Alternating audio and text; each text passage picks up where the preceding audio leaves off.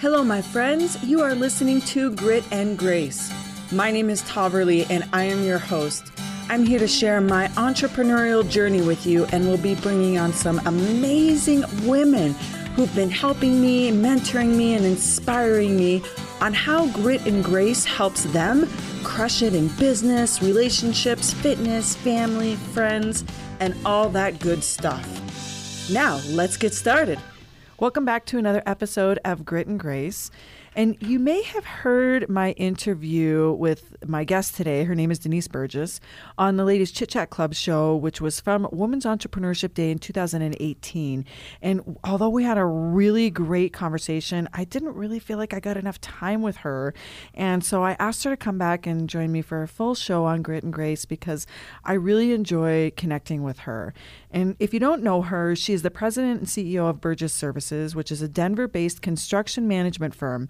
And her career skyrocketed after she transitioned her father's heating and air conditioning business into a nationwide firm specializing in construction management and commissioning and quality assurance and control. Not only is she a powerhouse in business as a woman, which is unique in a heavily male dominated industry, in fact, in 2015, she won an award for the largest minority or woman owned construction firm in the history of Colorado. But my friends, she does it with heart by giving back to the community in so many different ways.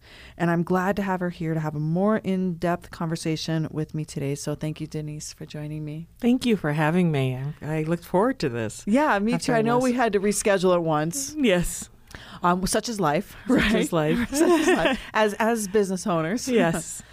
But I, I left our first interview feeling like not only did you have so much more to discuss in terms of your business path, which I want to talk about today, and what you learned along the you know along the way, because I know you learned a lot of lessons, and we briefly talked talked about them. And a lot of our listeners on this show, you know, we're entrepreneurs too, and I feel like we can you know learn from you and also hear about how you are able to stay so focused on giving back to the community and growing your business at the same time because those are hard.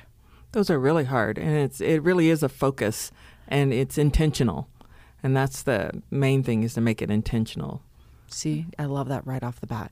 Make it intentional because uh, I it's funny that you say that. A lot of tech firms. I, I think you remember, probably remember that my main business is called Corporate Cause Agency, and I help businesses right. develop a community investment strategy. And I cannot tell you how many times businesses are new or under five years and say, oh, we don't have any time or resources to invest in the community. And my response is, you should build it into your plans now. Because if you start now, where you're going to be in 10 years is going to be totally different. And you can build relationships and do, you know, mentoring and expertise that doesn't cost you any dollars. Right. And and make it a I call it the genetics of your business. Mm. And make that part of the genetics of your business. You know, it's the same it, it is as important as your, you know, balance sheet, your employee happiness, your strategic plan. Um, make your giving back just the same level of importance. I love that. That's good. Yeah, really good advice. Okay, so let's start back from the beginning because one of the best parts of your story is you saying that you did not want to enter the family business, right? Right. right. and I have three brothers, so I was really, truly trying not to do this. Oh, my goodness. So when you finished high school, your father's business was already in place? Yes, absolutely. And so what did you do first? Um, I went to college. Um, I majored. I mean, sincerely, I majored in journalism, which has nothing to do with construction, at the University of Northern Colorado. I told my father, you know, at the time, there's there's no way this is going to happen because mm-hmm. I'd grown up in the business, so I knew the difficulties and the challenges of just doing construction, just as a business. Mm. Um, so I graduated and went off to a world of marketing and radio sales and radio management and I stayed in touch, of course, because it's family. Yeah. Um, you know, living through the conversations through Thanksgiving dinners and Christmas dinners of what's going on, um, but really not engaged um, fully or even partially with the business. Having my own pathway, doing my own thing. Um, got married, moved to California, moved to San Diego to do work in radio, uh, do some, and started out as management in radio. Um, and then I decided, well, at the time I was married, we decided to come back to Colorado. And that's when my dad just said, just come in and, you know, redo my marketing materials. Um, and I've been there for 25 years. Okay. Yeah. So that's so he sucked you back in. He sucked me back in very wisely. It's so smart. So smart. Is your dad still with us today? No, he's not. He, Oh, he passed sorry. away in 2002. Yeah. Um, but I it was, you know, the ability to work with him for about 10 years was fantastic. Yeah. It was great mentoring, knowledge. Um, got rid of most of my, almost, I think all of my daddy issues actually. Yeah. While you're working the together. process, yeah. Yeah. You work with your father for 10 years, you kind of get through everything together. Um, so that was really, really a blessing in my life, I call it. That's my blessing time. Mm. Um, and it was also my time to learn the business as an adult Mm. uh, and to really understand not only construction, but just the business of construction and how to do it and what to do and what to anticipate and all the sort of highs and lows um, was also during that time. Isn't it funny though? As kids, we have we have certain glasses on that we see things through that change. It's like you know, you were the child of an entrepreneur, and you didn't want that because Right. you saw how hard it was. Although you came back to it later, and it's funny when kids have parents that you know work nine to five or work nine to five and expected to supposed to work nine to five and stay to you know at work till nine o'clock every night. They say, "I will never work for the man, for the machine. I will work for myself only." It's just funny how we see things through the perspective of what we experienced our parents going through as kids. Right, exactly. And how you sort of like don't understand what they're going through Yeah. because you're a kid Yeah. and you're not really paying attention. You just know things are, you know, you're supplied with food and a roof and all those good things you're supposed to have, and you don't really pay attention to the detail of it Yeah. and how much work goes into, as an entrepreneur, how much work goes into making sure you're supplied of all those things, along with the employees at the same time. But I'm sure that a lot of that rubbed off on you. You saw the, the although you the the the load of work might have seemed like a lot for you as a child, it also instilled in you a type of work ethic. Yes, absolutely. And I will work harder. I may not be smarter than the next person, but I will work harder. And I think being exposed to that really instilled that in me, just seeing how hard he would work and how dedicated and focused he would be on success. So I think that definitely uh, led to my career beforehand and also when I subsequently when I you know joined the business it was the same sort of ethic and sort of the ethic today I think in our office is always you know uh, we'll work harder than you. We'll outwork you um, and that's really when people come through the door they understand that It's interesting when when I think about that in terms of this podcast. I spent more time than 99% of podcasters out there just learning about the podcasting business and how to how to speak in the way that you and I can have this conversation and really provide value to our listeners. Uh, I feel like I outworked most podcasters from the beginning only just because I'm just that was just my personality and I wanted to learn everything that I can. And I think that, and I'm not downplaying anybody's approach. You can throw a mic up and create good content and get a million views tomorrow, and it doesn't matter. But I wanted to be the person to really feel like I understood it for myself. And that drives my hard work a lot. yeah I think that knowledge is power Yeah. and I it's interesting that you and I are both alike in the sense of I want to know it Mm. you know i want to understand why i'm doing what i'm doing so it's a lot of it is being quiet and still and listening and learning Mm. i think that's also one of the keys to success is knowing when to be still and just okay accept what's coming to you but also learning it know what you know because that then you realize what you don't know and what you need Mm. help at and where you need to supplement your knowledge and where you need to supplement um, in regards to an employee or some sort of plan that you need to put into play. And I don't think I've always been so good at that. It I does mean- come with age, right? it comes with age. It's Yeah. wonderful. Age is wonderful because it does teach you to go, oh, it teaches you to trust your gut Yeah.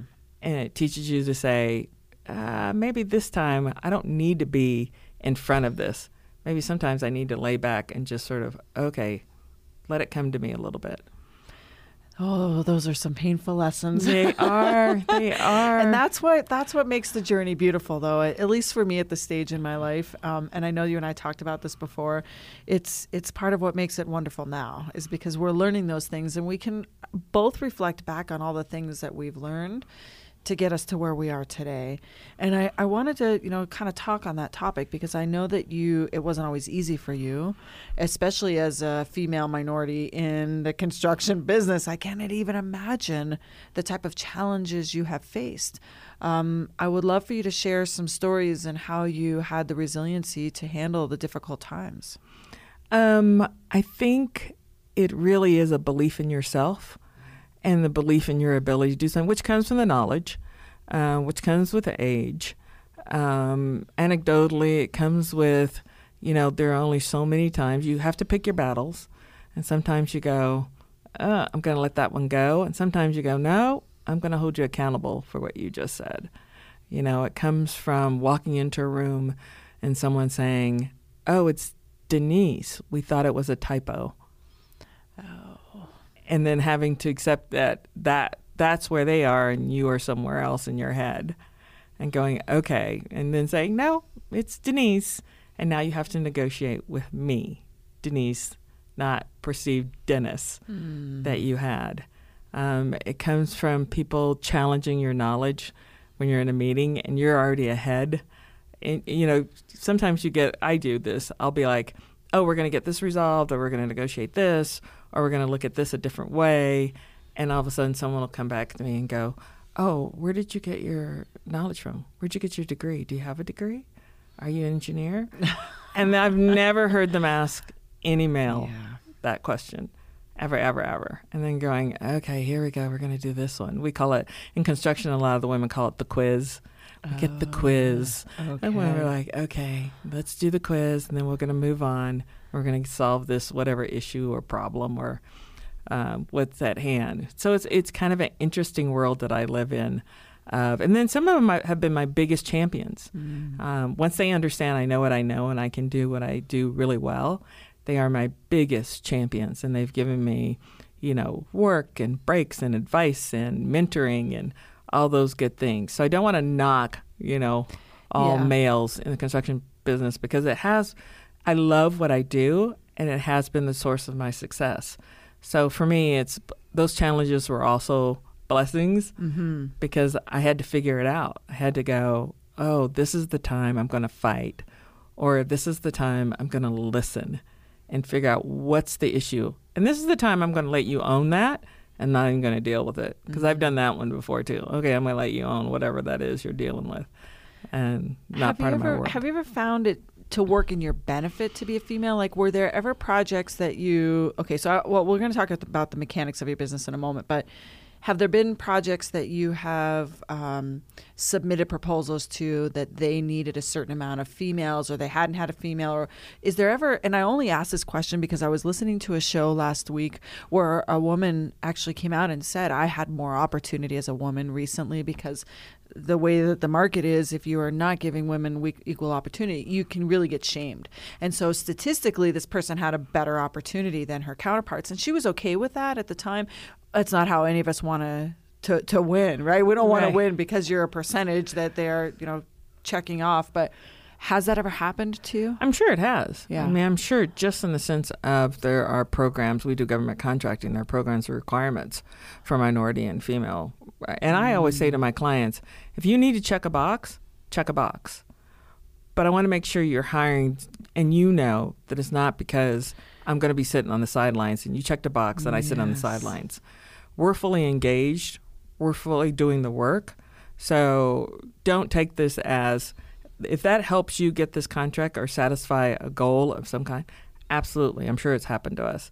Um, but I also know that I make that stipulation always with my clients. And I don't necessarily work with people that where that is their only goal is to check the box. Yeah. We have it as a role like if that's we and you can tell. Yeah. You can always tell. Um, we kind of go, nah, that's not who we are. Um, but there's also no shame in if that's what you want to do, I think, because mm-hmm. males have been doing it Yeah, you know, for on, sure. on the golf course for Yeah. years, and no one's ever said Right. they hired you because you're male, and they said no, no, no, don't give me that multi-million dollar contract Right. because I'm also, you know, a male. Right. Um, so I don't find a shame in that, but I also make sure that they understand that we are legitimate and reputable business and expect to be treated that way. yeah, you won't be a placeholder. No. Um, have you ever turned somebody down? yes. Have you you have turned down prospective clients um, because they want to just put you as a placeholder in the position and be able to check that box? Have Yes. you? Yeah, Yeah. that's not easy. It's not easy. Yeah. It's not easy. Um, but it's not as hard as you think it is. Once you've sort of made that declaration in life and said, you know, I'm not going to be that place. I'm not going to be that for you. Um, and people have this perception. It's funny because there's a perception that that's always the place with minority and female-owned businesses, and in every industry that Yeah. you're that you're a placeholder of some kind. Um, and I think it's up to us on this side of the fence to say, no, no, no, no. Let's be clear on what we're doing here. Yeah, interesting that you say that. I think that is I think that is sometimes part of the problem is that we as women always don't do ourselves the justice that we should do. Um, this topic has come up so much on this podcast, as I'm sure you imagine, especially the percentage of female owned businesses Sure. that succeed is like less than 2%. Yeah. And you know the percentage of female-owned businesses that ever reach six figures is like less than 13%. Yeah. So, I mean, these are just really bad statistics. And I, I think that as women, we own a little bit of that in the sense that we don't always stay at the table. Um, we can stay at the table maybe as a placeholder and be happy with that and not strive to achieve more. Or when the going gets really rough, we can take a step back. And I think that part of that is because we don't have a lot of paths in front of us to show that it has been done before Right. and it doesn't have to be about gender we don't have to make it about gender we can still perform at our same level um, and i know that that's something you strive to do for women owned businesses coming up behind you Yeah, exactly. Yeah. And it's also being at the table and making sure you bring others at to the table to the table and just say, Mm. I'm not the only woman in this job. I'm there's some other ones that I think you guys need to meet. I don't have any problem. I've done this. I do it now where I introduce female owned or minority owned businesses that they don't know. Because what usually comes to me is, Denise, we cannot find a woman or minority owned business. really And I always say, Where did you look? Where'd you look? Because, you know, you just can't just stand there and say, I haven't found them yet. Did you? they come to you and say denise can you solve this problem for me pretty much then is i need this denise where do i go but I don't have any problem saying, let me help you and let me help you figure out how to do this better. Mm. You know, um, because it shouldn't be that I try to shame them or guilt them into this, yeah but it should be let's solve the problem together. Let's figure out a solution. Let's figure out a way to involve more people at the table. And it makes it better. It makes for a better project all the time. You know how they say if you add two women to a board, you know, it gets a little bit better. I feel the exact same way about business, just business in general. If you add women to the table, if you have people of diverse people, diverse cultures um, to a table, it makes it a better project. I've not never not seen that happen. You're uh, 100% correct. Um, okay, so let's talk. Tell tell our listeners more about your business. So we talked about it being in the construction services, and a lot of us that don't, you know, understand the construction services, tell us, give us the high level overview of what you do. So what we do is um, construction management, which is oversee a series of subcontractors. Um, we do it. Our expertise is in mechanical, which is HVAC, heating and cooling, in the commercial space. And so we've done that for. Um, I've sort of switched it up. We did installation when my father was um, head of the business, and then I sort of transitioned it to more professional services, which is construction management, quality assurance, quality control, making sure equipment's in there correctly, um, cost estimating. How much does it really cost for this project? How much the um, heating and air conditioning, mechanicals, usually majority cost of any major project. It'll go from anywhere from 25 to 40 percent of the actual overall cost. So we make sure the cost is contained. Um, we can also, you know, do things like come on board. What we do is we manage the cons- mechanical contractors who are actually doing the ins- installation. Mm-hmm. So at the Westin Hotel, we were lucky, fortunate enough that we had 13 different mechanical contractors, with six of them, six, seven of them being small business, and a couple of them being women-owned and minority-owned mm-hmm. businesses who had never done a City of Denver contract or limited amount of experience with the City of Denver contract. So for me, giving back, that's part of that, doing what I do well and also giving back, giving an opportunity to someone who had never limited amount of exposure to this world and then helping them. I hired one person to make sure they were all good, make sure their billing was correct, their management style was correct. They understood negotiations. They were in all their negotiations. Um, so they had got exposed to this is how I negotiate with a major general contractor. So those kind of things to me is that I'm doing what I do, but I'm also giving back to the community at the same time. Mm, that's interesting.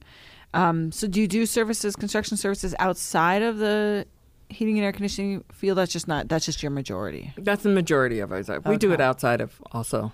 Because as you know, as you know, before we started our podcast, we had a colleague that's, oh, I might buy a building and I need your help. So we exchanged cards. But that's and that's why I ask, because people might be interested in larger commercial um, construction projects. You can help oversee those. Absolutely, yeah, okay. absolutely. We've done both. Yeah, great. And do you do a lot of work with the city of Denver? We or do. or how about the state of Colorado? We do a lot of work with the city of Denver. We do some work with the state of Colorado. Do a lot of federal work. Um, so it's an interesting sort of public um, process. Mm. Um, and the, but we also do private work. Also, uh, we're currently working on the Rockies um, uh, project Mm. downtown. So Oh, that's a pri- that's a private uh, project. Yeah, So interesting. we're helping them with that. So um, we do a lot of different work um, in different states. Um, I like to do things that are different. You know, we did the Colorado History Museum versus the Westin Hotel versus the Denver Justice Center. Right. You know, so it's for me, it's the variety of work. Yeah. That's what I really look for. Let's let's do something different we've never done before and push ourselves a little bit more. So to go back to that question on things where things are difficult, um, what are some of the areas that you find that you are still working on in personal growth now? Because you've scaled, obviously, you've you've taken you know your dad's company and you know grown it. You're definitely you know a top business in the state of Colorado.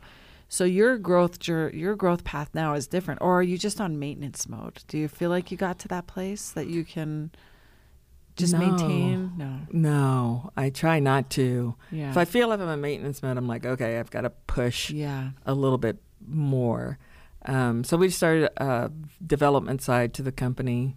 So we're pursuing projects uh, to do development of affordable housing. Oh. So that's our my new sort of ah, here I go Yeah. kind of thing.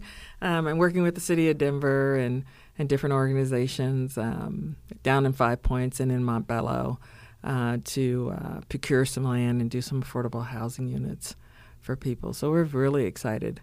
That Uh, is amazing. That yeah. is definitely something new to work on. Yes. And that's why I asked because I I know that from your your career path and the time we've spent together that you're not really the kind of person to sit back. But I do think that there are times in our life that we get to where we really do need to stop and smell the roses. We just can't stay in the garden. Right. Right. you take a visit to the garden and smell the roses, then you go back out. and then you go back out and you give yourself a little break and you give yourself a little Yeah. rest and a little self pampering and yeah. and kind of go okay and look back and sort of absorb your success and acknowledge your success um, and not feel guilty about you know women tend to go let's be modest and let's be humble.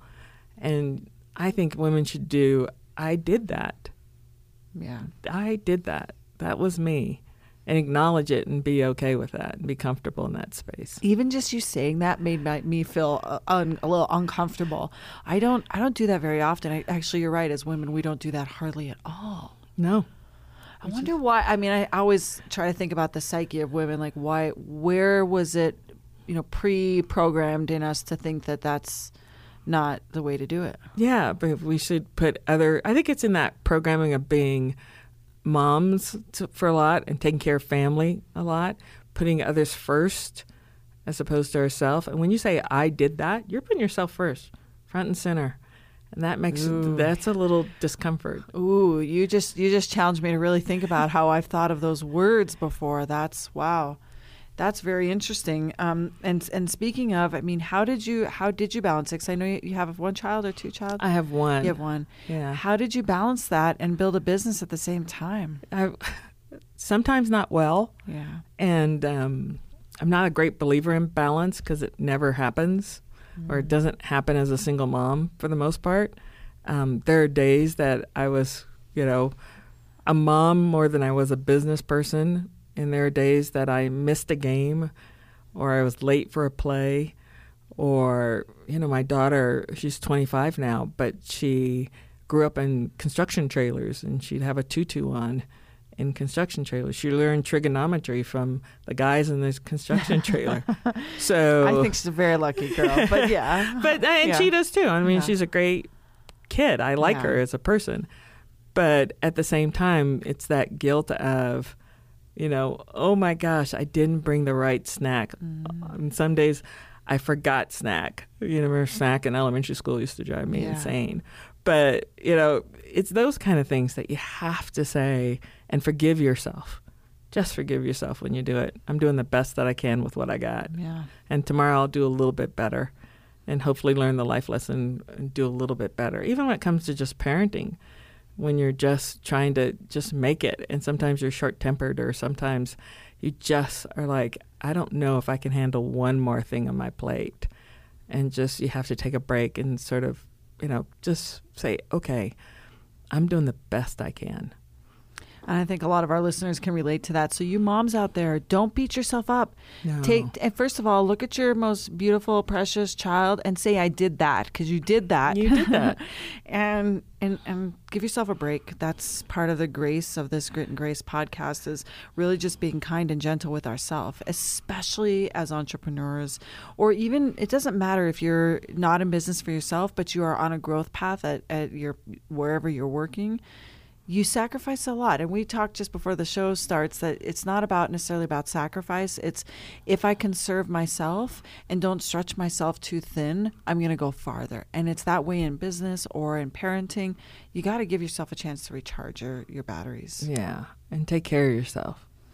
and do you feel that that's something you did well or did it was that a learned lesson is that another thing that comes with wisdom That's a learned Yeah. lesson. Yes. It truly is a learned lesson. Um, and, you know, a few years ago, it was funny, right when I got the um, contract for the Westin Hotel, I had been doing projects in three different states and getting on planes and off of planes, getting on planes and off of planes. And I ended up having a blood clot in both lungs wow that's the life lesson. So my daughter was actually home from college, and I could not go upstairs to get my purse because I was so winded. And she goes, "Nah, something's wrong." Went to the ER, and they're like, "Okay, it's missed your brain and your heart, and we don't know why, oh my but you have them in both lungs, and you're in ICU."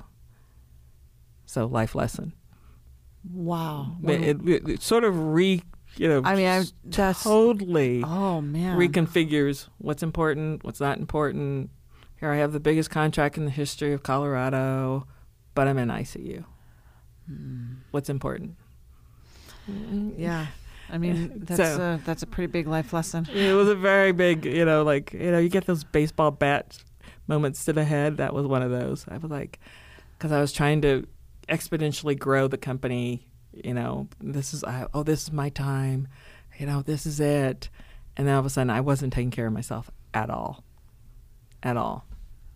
Big, big, big important lessons. And I think that sometimes if we don't listen the first time, the universe gives us those signs. You know, we probably you probably had it along the way, but mm-hmm. we think, especially as our kids are older, because mine are you know 18 and 21 now, so now Yeah. it is my time. Right. So we can work at a different pace than you could when they were younger. You can really go all in, but going all in isn't good. And if we don't listen soon enough, the universe is going to say, "Oh, I tried to tell you," and then I tried to tell you again, and you didn't listen. So let's make it really clear. Yeah, let's just let's make it crystal Yeah, clear. yeah. And I was like, I, okay, I got it. I'm a little slow, but I got it. When that happened, were you able to take some time? Did you sort of like recalibrate? And I'm sure that was a lengthy. They didn't have to be removed, did they? No, uh-uh. but it was a lengthy, you know, and I had to all of a sudden delegate to my staff. Delegate, yeah. You know, which was you know type A personalities. That's always the big less you know Mm. challenge. I had to delegate. They had to take care of it. They took care of it, and I said, and they teased me to this day about, hey, you know, when we got the biggest contract, you were kind of not available, and we took care of it. So you can let go of other stuff.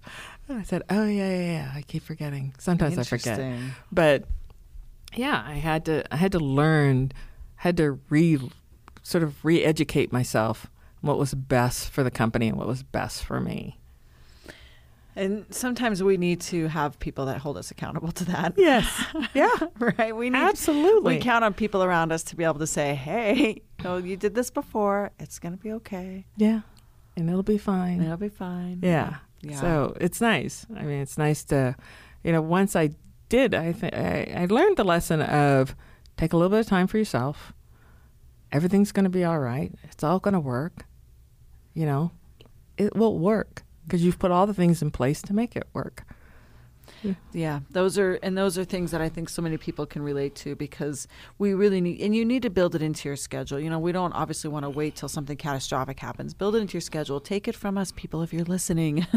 you need to take a break every now and again and everybody's way of taking a break is different. Like for me, um, especially as the weather's getting nice, I love to take an afternoon a chunk of time in the afternoon like an hour and a half twice a week, three times a week and take my dog to the dog park. And I literally just walk out in the middle of the forest and, and I just let them run. And I personally myself spend that hour and a half time like reconnecting with nature, breathing, and just trying to let everything go. I feel amazing when I do that. Now, winter, it's a little harder, but right it's like my favorite thing to do. And because in Colorado, those places aren't too far away from us. right So it's, exactly with, it's within driving distance. exactly see i'm a gardener so Oh, i you have are. yeah so i love dirt and i love Mm. playing in my dirt in my yard so it's, it, in the winter it's a little harder Yeah. yeah um, i'm fortunate enough that i have a little greenhouse in my home Nice. that I can still kind of mess around with my plants and Nice. and, and still get that sort of peace and sort of alignment that I need. with nature. Yeah, I Mm. just I just need to get that alignment. Um, you know, I'm faith based, so I make sure that I'm really in, totally involved in making sure I, I'm you know take a moment every day of doing a grateful. I do a journal every day of making sure I write down what I'm grateful for. Um, and I just do it first thing in the morning, and then it just kind of starts my day of like saying, "Okay, I'm good," you know. Such key pieces of uh, success, right? You you literally just hit the what I would consider to be the top three things to be successful is to take time for yourself, you know, recalibrate, um, continue learning, right, and also um, be grateful. Yeah, Yeah.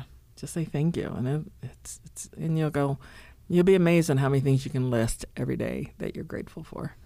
I started this habit. Um, I think it was at the beginning of 2018 where I woke up, and I've I have a different um, process for 2019. But for 2018, I woke up every day, and I literally would like my eyes would wake up, and I put my hands straight out in the air, and I wanted to count off on my fingers the five things I was grateful for that day. Ooh, and I like and it was the way that to remind myself. I just put my hand up, and sometimes I would be so tired, and sometimes it was the same thing day after day, and then it slowly started to change because during the day I was thinking about what I was going to name the next day to be grateful for. Because some days I struggled right. what to be grateful. I'm like my health, my my hair. Um, okay, my dog. Like some days I just I struggled and and but then what happened is I started thinking about it during the day because I wanted something more meaty to say the next day. And next thing you know, I'm thinking about things to be grateful for all day long. It was really amazing. and it sort of transition how you approach the day. so much so. It's Yes. just transitions how you approach the day. Okay, okay, got it.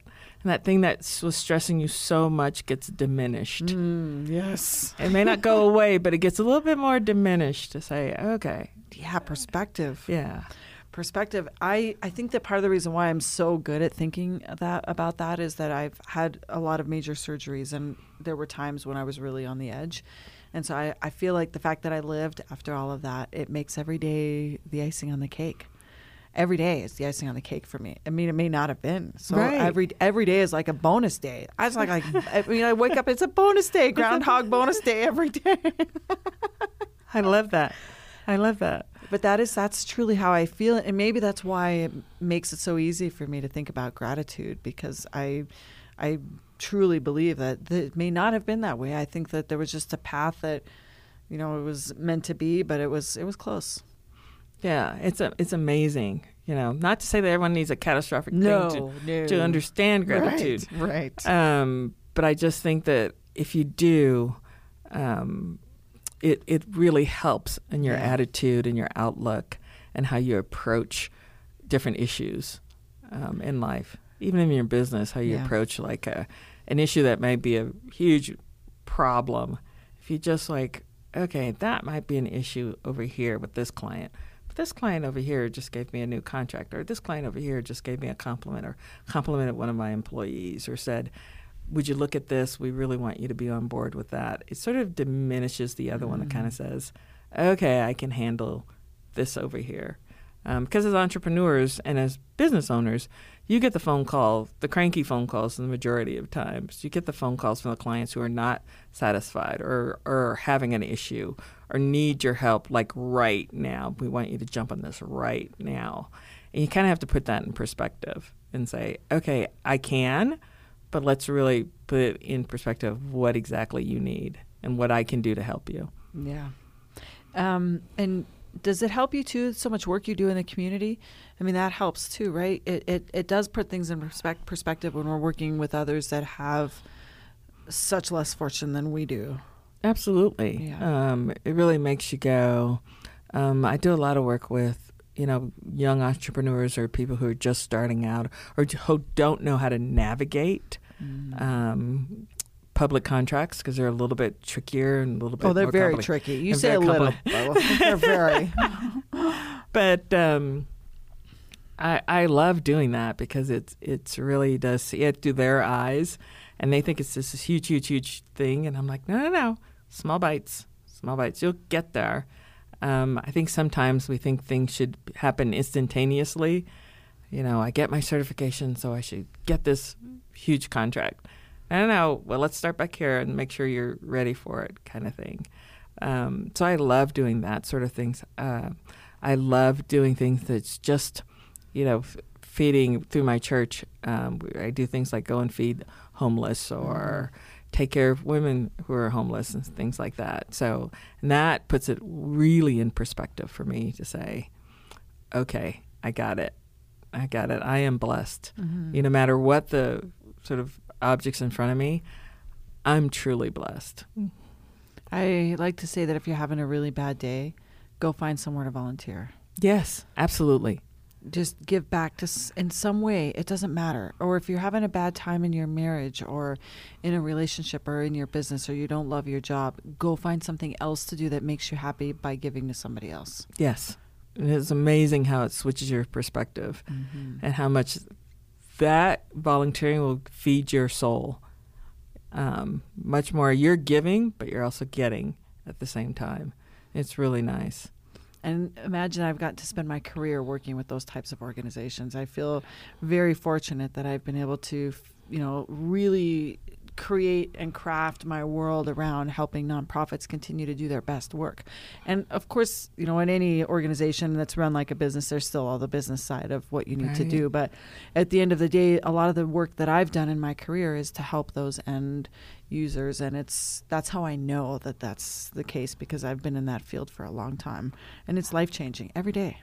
Every day. Every day. Every yeah. day. Yeah. That's Amazing. a great, great way to spend your time. Yeah. Yeah. I know it is. The the only downside to all of us that, you know, have dedicated ourselves to such, such long careers in the nonprofit sector is that it's not lucrative. it's you know, I got two kids in college, you know, that this makes it very difficult. Um, but no, it's it's a passion and I I've always found ways to merge multiple projects together so I can keep doing that. And when I started my own business corporate cause agency, I switched to the other side of the table, you know, Mhm. as you and I've talked about to help businesses really navigate those strategies. Um, and part of that's just because I feel like I've put in my time on right. And I mean, there's lots of newer nonprofit executives that are coming up the pipelines that Right. have very strategic, out of the box methods of thinking, and they are very good at what they do, and they're going to do it for half the price that my experience brought. So it was just, it was a good time. It was a good And time. and unfortunately, not everybody is carrying their experience over into the industry. That's the downside to when Mm. that happens, right? So I want to keep my knowledge in the industry for as many people as possible, which means I still work with lots of nonprofits because I, I just do whether it's on a contractual basis or as a volunteer. I just I know that I I want to be able to help as many as I can.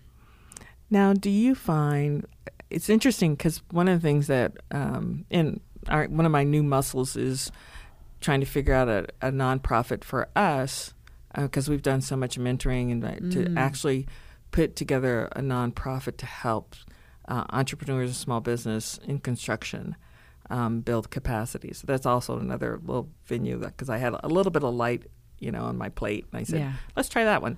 Um, but do you find it? I'm, I'm finding it's a fascinating world, Mm. and and it's a totally different way of thinking and Yeah. a totally different way of approaching business, which is not bad, but just a 180 for me Mhm. and how I think and how I do things.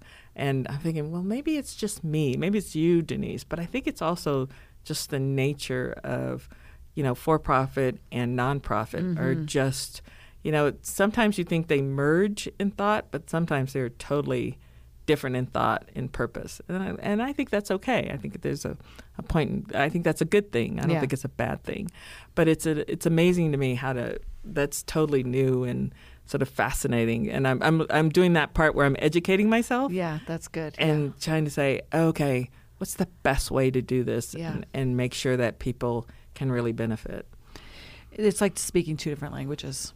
And uh, you know, I I will say that when I first started my own company, I spent a lot of time using my lingo from the nonprofit sector, Uh-huh. and I I quickly realized businesses had no idea what I was talking about.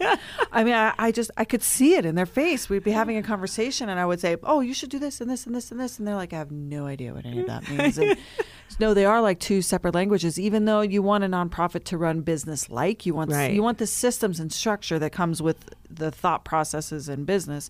You want that for a nonprofit, but it is very different, and it's okay that it's different. So you're, Yeah. you'll you'll learn that those differences come into play. I think that in your case, you have it the right way. You have a solid business background. Stepping into the nonprofit world is easy. If you have only nonprofit experience and try to step into the business world, it's hard. Really? It's hard because the mindset on how you push things forward and for what reason is, Mm. is not understood. I mean, I, I there are so many organizations out there that do really good things, Right. but they don't know how to run a business. So they don't understand marketing or finances or HR practices. Those all still account. Right. You still need all of that when you're running a nonprofit. Um, but people that do really good works in the community often don't have any of that, and so that that hurts them. So then they- need to bring in staff to help with that piece. Whereas on the other hand, you can step into the nonprofit field now, and you'll it'll be fine. There'll be some governance stuff you'll need to understand. Yeah, but it's just it's interesting. I, I mean, Yeah. I'm fascinated by it. Yeah. And, um, but I was like, oh, okay, this is a whole different. Well, I'm happy to help anytime you want. Oh, If thank you. you. Need, if thank you. you. Need any I might have to. I might have to, you know, get a sort of brain dump from you and make sure I'm, I'm going down the right pathways there. But it's it's been fascinating, interesting. So It yeah, is interesting. So, yeah. So- So what else? So and what else are you working on now? Um, are you are sitting on any boards, or there, is there any other work you're doing in, in Denver? yeah, I sit on a couple of boards. I'm, you know, past your Denver Metro Chamber of Commerce. So Oh yeah, that's the story I loved the most. You have to share that story. I loved it so much. Where you were at, for lunch with one of your board members. Uh, from the chamber, and somebody walked up and said to oh, you, yes. "You Oh, have to share that story." I'm not going Oh. to do it justice because it's Oh. such a good story. Oh yeah, I was uh, with one of my board members, and he introduced me as the incoming chair of the board of. He goes, "Oh, she's the incoming chair of the board uh, for the chamber," and they said, "Oh, the Black Chamber," and I and I said, "No," and I said, "The Denver Metro Chamber of Commerce," and the look on their face was priceless. I'm gonna say that was a pretty priceless moment. I So- love that story so much because Yeah. I can just see, and it was probably very innocent. It was. It was completely Mhm. innocent and completely. But you know, that's that's the moment that you say, okay, allow them to have don't shame them allow Yeah. them to have that moment Yeah. because it was completely innocent Yeah. and he was very congratulatory after that so Yeah. it was very funny um, so still doing that um, i'm doing i'm on the board of the building a better colorado which is Mm. going around the state doing um, little sessions how do we make colorado more collaborative how do we Oh. do things um, not only legislatively but just as a culture how do we make you know keeping that sort of collaborative spirit to colorado that i think that we have um, which i really appreciate. Um, so i'm helping with a lot of different people knowledgeable people um, that's doing that with me. And um, they have a website that people can go on and sort of talk about. We ever do everything from tabor laws to you know uh, So transportation. It's really interesting and fascinating for me. So I've, What's I've- that website? Uh, oh, I wish I it's building a better Colorado. It's BBCO, and I wish I had the website in, my People head. can search it up, or I'll Yeah. find it and I'll put it in the show notes. Yeah. Because is that something that um, the community can get involved Yes, in? absolutely, absolutely. interesting. So it's, Okay. it's really interesting, um, and I am. You know, just sort of living my life. I'm about to be an empty. My daughter's going off to grad school in Boston, so oh. a true, true empty nester. Oh my! So it's uh, You're gonna have some fabulous gardens this summer. right. Yeah, I mean, maybe grow some extra vegetables. Yeah, I might have to put some vegetables in there. Yeah, I yeah, yeah, I'm gonna have a lot to do. You're gonna have to find the time. You're gonna work on your nonprofit. Yeah, so oh, that's good. Yeah, yeah, but that's so- a change. yeah, that's a change. Yeah. So it's a good change. Yeah. you know, it's that time to sort of you know do what she needs to do. You teach them how to fly, and then you let them out. Yeah. then, then they go, and you go, okay, uh, Yeah, that's okay. that's amazing. Yeah, and enjoy the moment of being, you know, being an empty nester. And and I did that. Yes, and I Right. did that. And I did that. And I did that. That's it's gonna be my word for my series of words, my phrase for a while. That's Yeah. that's good. yeah. Yeah. So yeah. So I'm looking forward to that actually. Excellent. Yeah. Well, I so appreciate talking with you. Thank you for being willing to come on and you know inspire more people with your stories and and share with women, you know, courage and inspiration because it's it's this these this journey isn't isn't easy. Um, it's not easy as a business owner. It's not easy as a female business owner, and I I really appreciate the path that you're setting in advance of for so many others. Oh, thank you, thank you. It is, it is not, but it is a joy when it's. Yes. It is a joy to be here and be where I'm at right Mhm. now. I really take that in and and just sort of like, man, I have gone through some cycles and some ups and some downs, and there's more to come. Um, and there'll be bumps in the road. Uh, it's not easy, you know, after you make it to a certain level because I want to make it to the next level. So once again, I'm going to have those bumps and bruises, and and that's okay. I've learned to handle them a little bit better and anticipate them and and sort of acknowledge them early on, as opposed to waiting to the baseball bat side of the head kind of thing. Yeah. So yeah, Stay on the offensive. yes, Yeah. absolutely, and run towards it. Don't run away from it. I always tell women, run towards it because it's coming. Mm-hmm. Go towards it. Mm-hmm. It'll be okay. Yeah. Well, Thank that's you. and that's the message, though. That that reassurance from from from you is helpful to a lot of people because you have you have gotten to a certain level of success where when you say it's going to be okay, you say it because you've been there. Yeah. Yeah, that's Yeah. amazing. Yeah. Well, Denise, what percentage of grit and grace are you today? oh. That's I know it's the question I ask all my guests at the end of my show, and I didn't even give you a warning. I'm like, what percentage? I just pulled it out. I, It's I think I'm at 100%. so you're 50-50, you're half and half. I'm yeah, 50 that's good. 50. That's I'm good. 50 50. I'm feeling about the day. I'm like, oh, no, it's an okay day. Yeah, it's kind of an okay day too. Yeah. I think that it's uh, it helps me so much that the sun is shining. Yes. For those of you that don't know, we just survived the bomb cyclone winter storm in Colorado. This is March of 2019, and it was like crazy. So if you're listening to this in like 2029, you're going to say, "What bomb cyclone?" um, but yeah, we survived crazy snow, so it's just nice to have the sun. It's nice to have the sun. It's nice to be in Denver and in Colorado. Yeah, Yeah. it's a nice day to be alive. It is. It's a great day to be alive. Uh, thank you again, Denise, for Thank joining you. me. And for everyone listening, if you are joining us on iTunes, please make sure you give us a rating or drop us a comment. And on ladieschitchatclub.com, if you don't know yet, you can find me. The My name is highlighted in some funky color. And if you click that, that'll take you directly to me, like through cyberspace. And there's a place to leave comments too. So hit us up. We would love to hear from you. And go be fierce, my friends.